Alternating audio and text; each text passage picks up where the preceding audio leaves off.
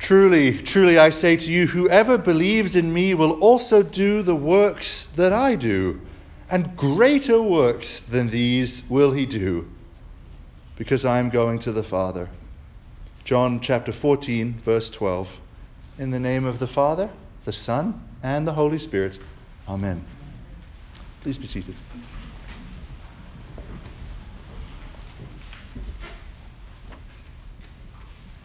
In light of all that we've just heard of what Jesus promises will be true for those of us who follow him, which is us, and what we've witnessed uh, happening in the Acts of the Apostles through the Apostles, the question that rises in my mind is really?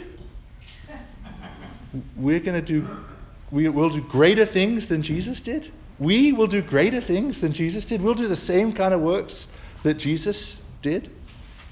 Jesus, just in case you've forgotten, could, would heal people from their sickness instantly with a prayer, often with the laying on of hands.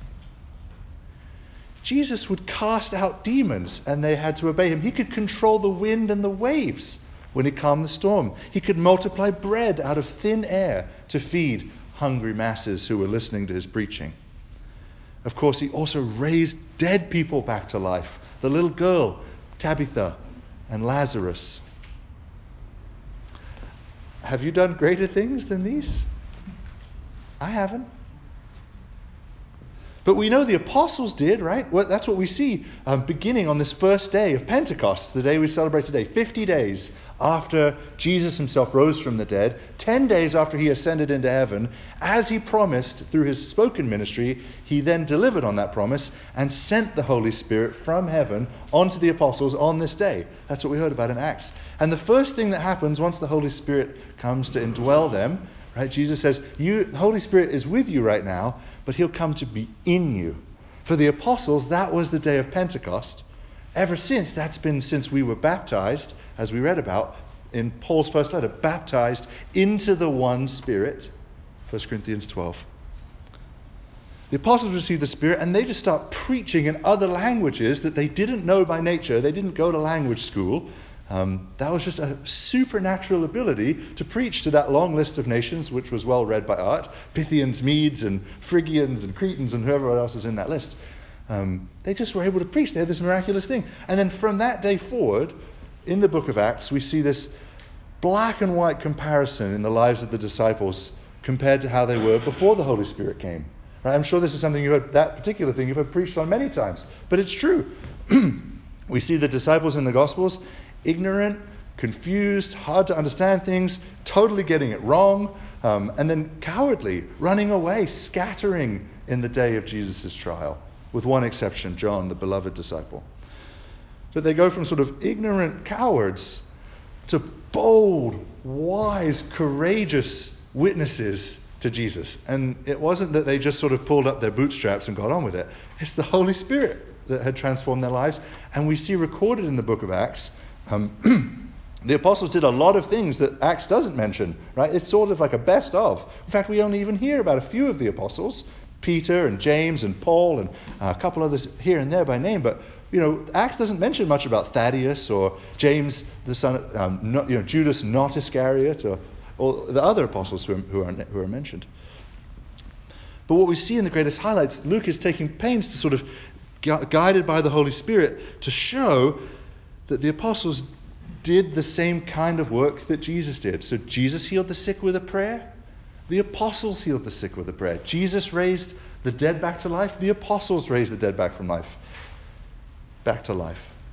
Jesus preached and lives were transformed. The apostles preached and lives were transformed. Like the parallels are many, and it's to show that Jesus really meant what he said. You're going to do, empowered by the Holy Spirit, you're going to do the same thing um, as he himself did, because he himself was obeying the Father. Similarly, casting out demons. And this operation of the Holy Spirit doesn't end with the apostles. There, there are some churches which are teachers which are convinced that, well, that was for the time of the apostles only and then it stopped. But I think they just haven't read the records of church history. One of the privileges of being an Anglican is we like to listen to all of that was come before us in church history.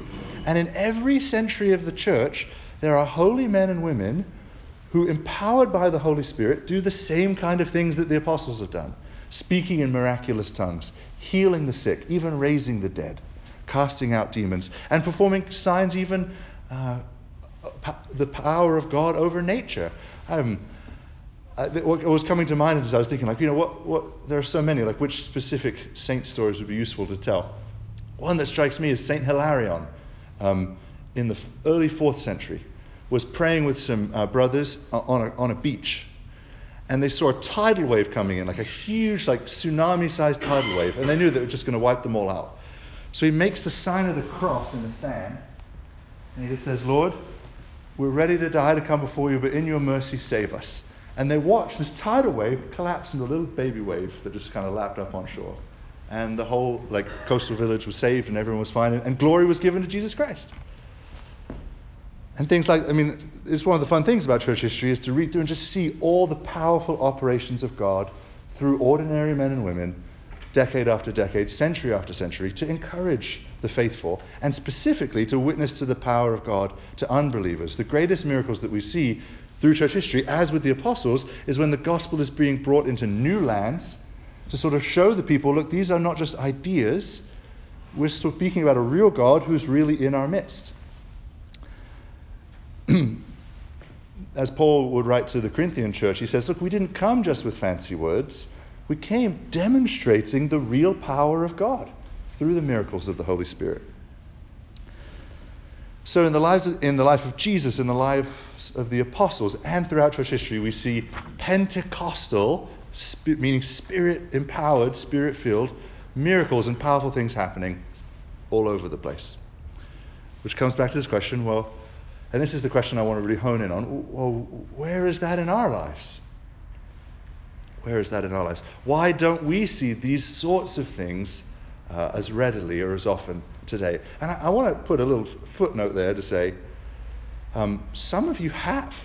Some of you have shared stories with me of things you prayed for that then miraculously transpired. Some of you have witnessed the power of God from time to time. Hallelujah. Thanks be to God. So I'm not saying like, oh, this has never happened here. What's going on? And, but in my life too, I'm like, well, my life doesn't look like one of the apostles. I've had a few moments here and there I've gotten to sort of see from a distance something like it, and it was a great joy. Um, but I also look at my own life and I'm like, oh, it doesn't look quite like that. And the question is, why not? so I was thinking and uh, asking the Lord, like, well, why not? And um, four things came to mind that I think uh, impede or sort of blockade the powerful manifestation of the Holy Spirit in our lives as Christians and as a local church. I think the first is, um, and I, I'm indicting myself on this one too, I don't think we really want it. And I, my, if I'm honest to my own impulse, I think most of the time I, I kind of just want a normal life with some God in the mix. Um, I'll take that as a chuckle of recognition. Which is a problem. It means I've really failed to grasp the joy of what it would mean to live wholly abandoned to God and to not settle for just an ordinary life. And I think we need to recall that Jesus actually says the ordinary life, the normal life, isn't a neutral thing. It actually is a there's like a, da- it's, a it's perilous. It's fraught with danger, which is not how we think, but it is what Jesus says. Recall Jesus' teaching of the parable of the sower. The third thing, you know, the third category of seed, there's the ones that fall on the path, on the rocky soil, and there's this ones that fall among thorns. And it starts to grow but never comes to fruit. So as seed is useless, if seed doesn't come to fruit, it didn't do it, it didn't do what it was supposed to do. And he says that the seed that's sown among thorns is that which is quoting Jesus here, Luke 8:14, choked by the cares and riches and pleasures of life. And that, that phrase just cuts me open because I'm like, instinctively, I'm like, oh yeah, ca- um, caring about your life and riches and pleasures. Oh, right? I mean, it's, that's actually sort of what we think of as just the bread and butter, the normal life we're supposed to be living for. And Jesus says that very pursuit is the very thing which is hampering the fruit of the Spirit coming forth in our lives, the power of the Spirit, the gifts of the Spirit coming forth in our lives. So I think we should look first even to our own desires. And maybe the best we can muster this morning is and in my moments, the best I can muster is to want to want it, right? That even that one layer of distance, but even that the Lord accepts. Say, Lord, I, I want to want a supernatural life, even if we don't right now want a supernatural life like the apostles lived. But to begin to think about seeking to reorient our hearts towards what we're even looking for as the life that we want to have. I think it's something which is manifest in so many arenas in the economy of God that He says if you don't want something, He won't give it to you. Right? I mean, I think of the parable of the talents. He says to the, the bad steward who just buried the talent, who says, Oh, you're a hard man, and etc., etc. And he says, You say I'm a hard man? Then so shall I be towards you. Like, there's this thing of He is towards us, how much in the degree to which we invite Him in. He doesn't just sort of force His way into our lives. We have to desire and invite His power into our lives. So I think the first thing is we don't even want it as it out of the gate. Part and parcel with this, the second thing which I think sort of blockades, you know, the, the, the biblical word there from the parable is chokes, that chokes sort of the Spirit's manifestation in our life um, is that we're always a little bit skeptical that it's even possible. Right? Part of our over attachment to the material and tangible things of this life is deep down, and again, I'm not immune to this, I'm talking about our general condition, the thing we're all bound in together. Deep down, we kind of think if you can see it and touch it, it's real, and if you can't, well, maybe. but the Christians of old were convinced of the opposite. They're like, oh, this stuff? This is all just passing away. This is going to get burned up a bit in the last judgment. What's really real is the unseen God and His Holy Spirit and His power, power working through us. So I think we constantly need to be sort of taking the axe to sort of our skepticism or unbelief that these things are real and could happen. So desire, unbel- uh, unbelief. But I think that the larger part the, the, the biggest thing, and the thing we can actually really kind of put our hands on in terms of what is choking the power of the Holy Spirit in our lives. Well, actually, to get there, maybe a, a visual picture is better. The Holy Spirit is often spoken of in the scriptures with a metaphor of water, right? The prophets, when they prophesied about the Holy Spirit that came on this Pentecost, said, he will give streams of living water. Jeremiah and Ezekiel talk about this living water. And Jesus, with the woman at the well, says, I will give you living water that, that never sort of stops flowing out of the heart. And even, as we heard Paul say in 1 Corinthians 12, he says, We've all drank from the same Spirit, right? This kind of water imagery. So I think that's how we, we can really conceptualize what I, the heart of what I want to say this morning is each of us was given the living water when we were baptized. That's why God gave the symbol of physical water to symbolize the living water. We're given this sort of deposit of like a wellspring which would bubble up and flow out. And the great dilemma we find ourselves in is because of the sin of Adam and our own sins, we find ourselves with this dam that's blocking that outflow of the living water. It's dammed up. And thanks be to God, the power of water erodes and pushes against the dam. But also, He asks us to cooperate with that work by breaking apart the dam. What is the dam? Selfishness, self servingness, self will, sin, the effects of sin. And that, how do we pull it apart? Obeying Jesus when He commands us to deny ourselves.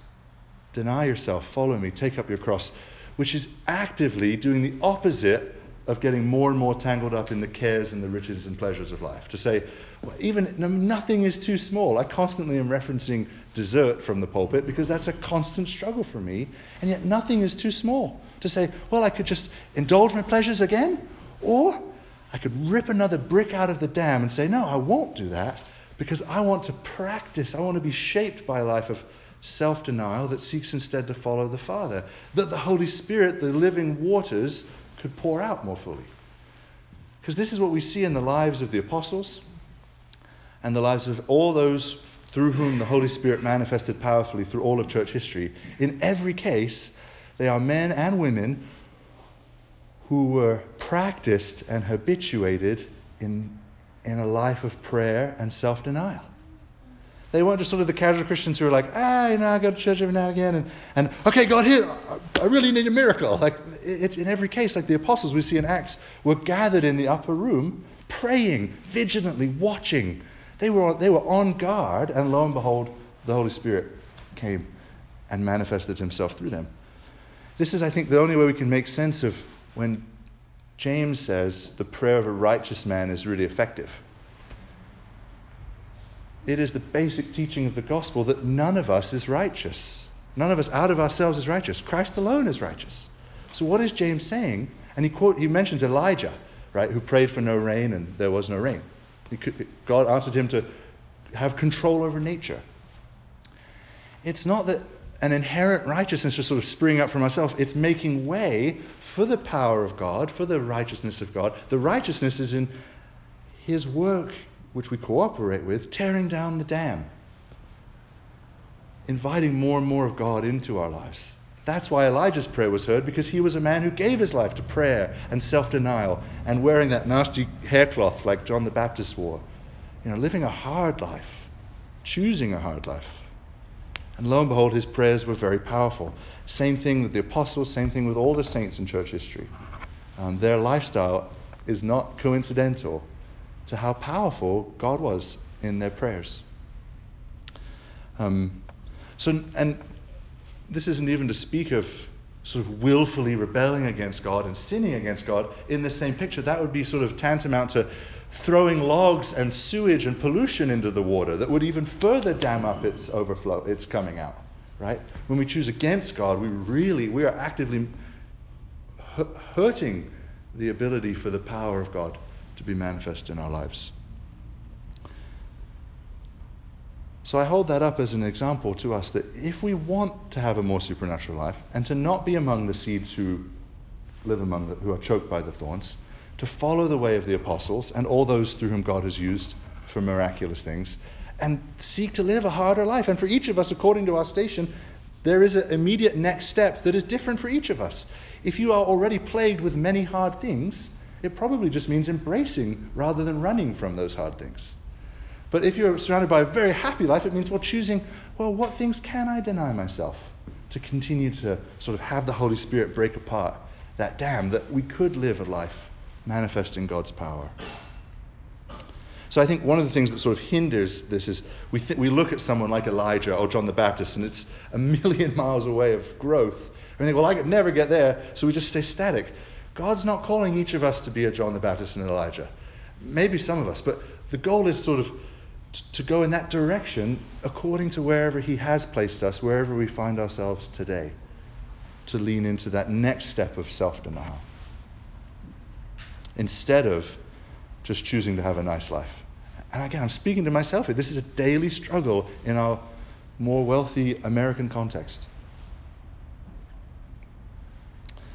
So, the, the last thing I want to say is um, in terms of things that choke or blockade the powerful manifestation of the Holy Spirit that we each have. Each of you is a temple of the Holy Spirit.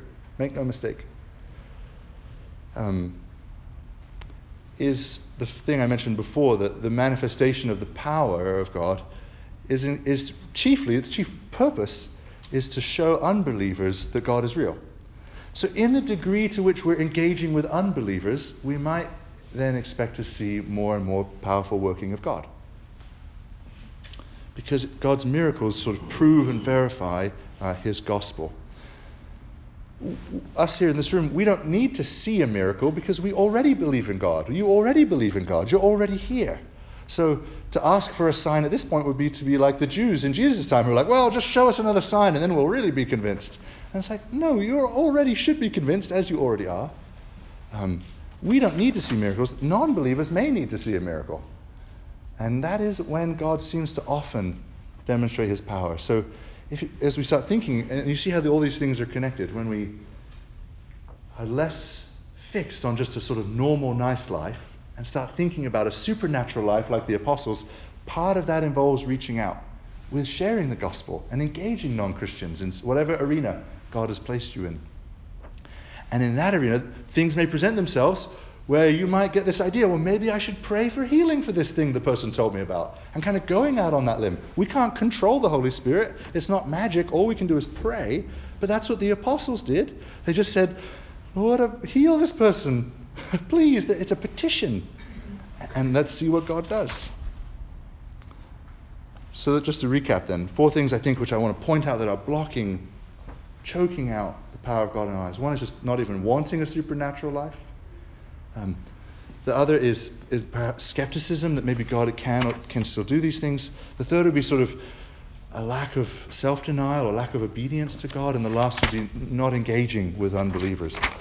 And my hope is that we would, as a church, um, do the opposite. That we wouldn't settle for those things. That an appetite for a supernatural life beyond an ordinary life would start to grow. And I actually have every expectation and confidence that in the years to come in our life together, we'll actually see more of God's power in our lives as we grow in our faith and in the practice of our faith of prayer and self denial. That we will grow in our conviction that we really do have the Holy Spirit of the living God living within our chests, and that He really can do powerful things if we pray and ask for His power. I'm excited to see what might be ahead in the years to come, for what the ways in which our life might look more apostolic and Pentecostal together. Let me pray for that end. Father, we don't want to just read about the great Christians in the past. We want you to make us into great Christians, great by our lowliness and our humility and our service of you according to the upside down uh, economy of your kingdom. I do pray that you would give each of us, myself included, that you would give each of us more of a longing to live a supernatural life, not just a normal life. And that through that longing, you would build into each of us more practices that would tear us away from just the enjoyment of the things of this world and towards the enjoyment of you and your work and that just as your Son did on earth, we would look to you for what to do and how to do it. And that through that, you yourself would begin to, would continue to be manifest powerfully in our midst. I thank you, Father, for sending your Holy Spirit, for giving each of us the Holy Spirit that unites us to your dear Son, Jesus Christ, to whom with you and the Holy Spirit be all glory now and forever. Amen.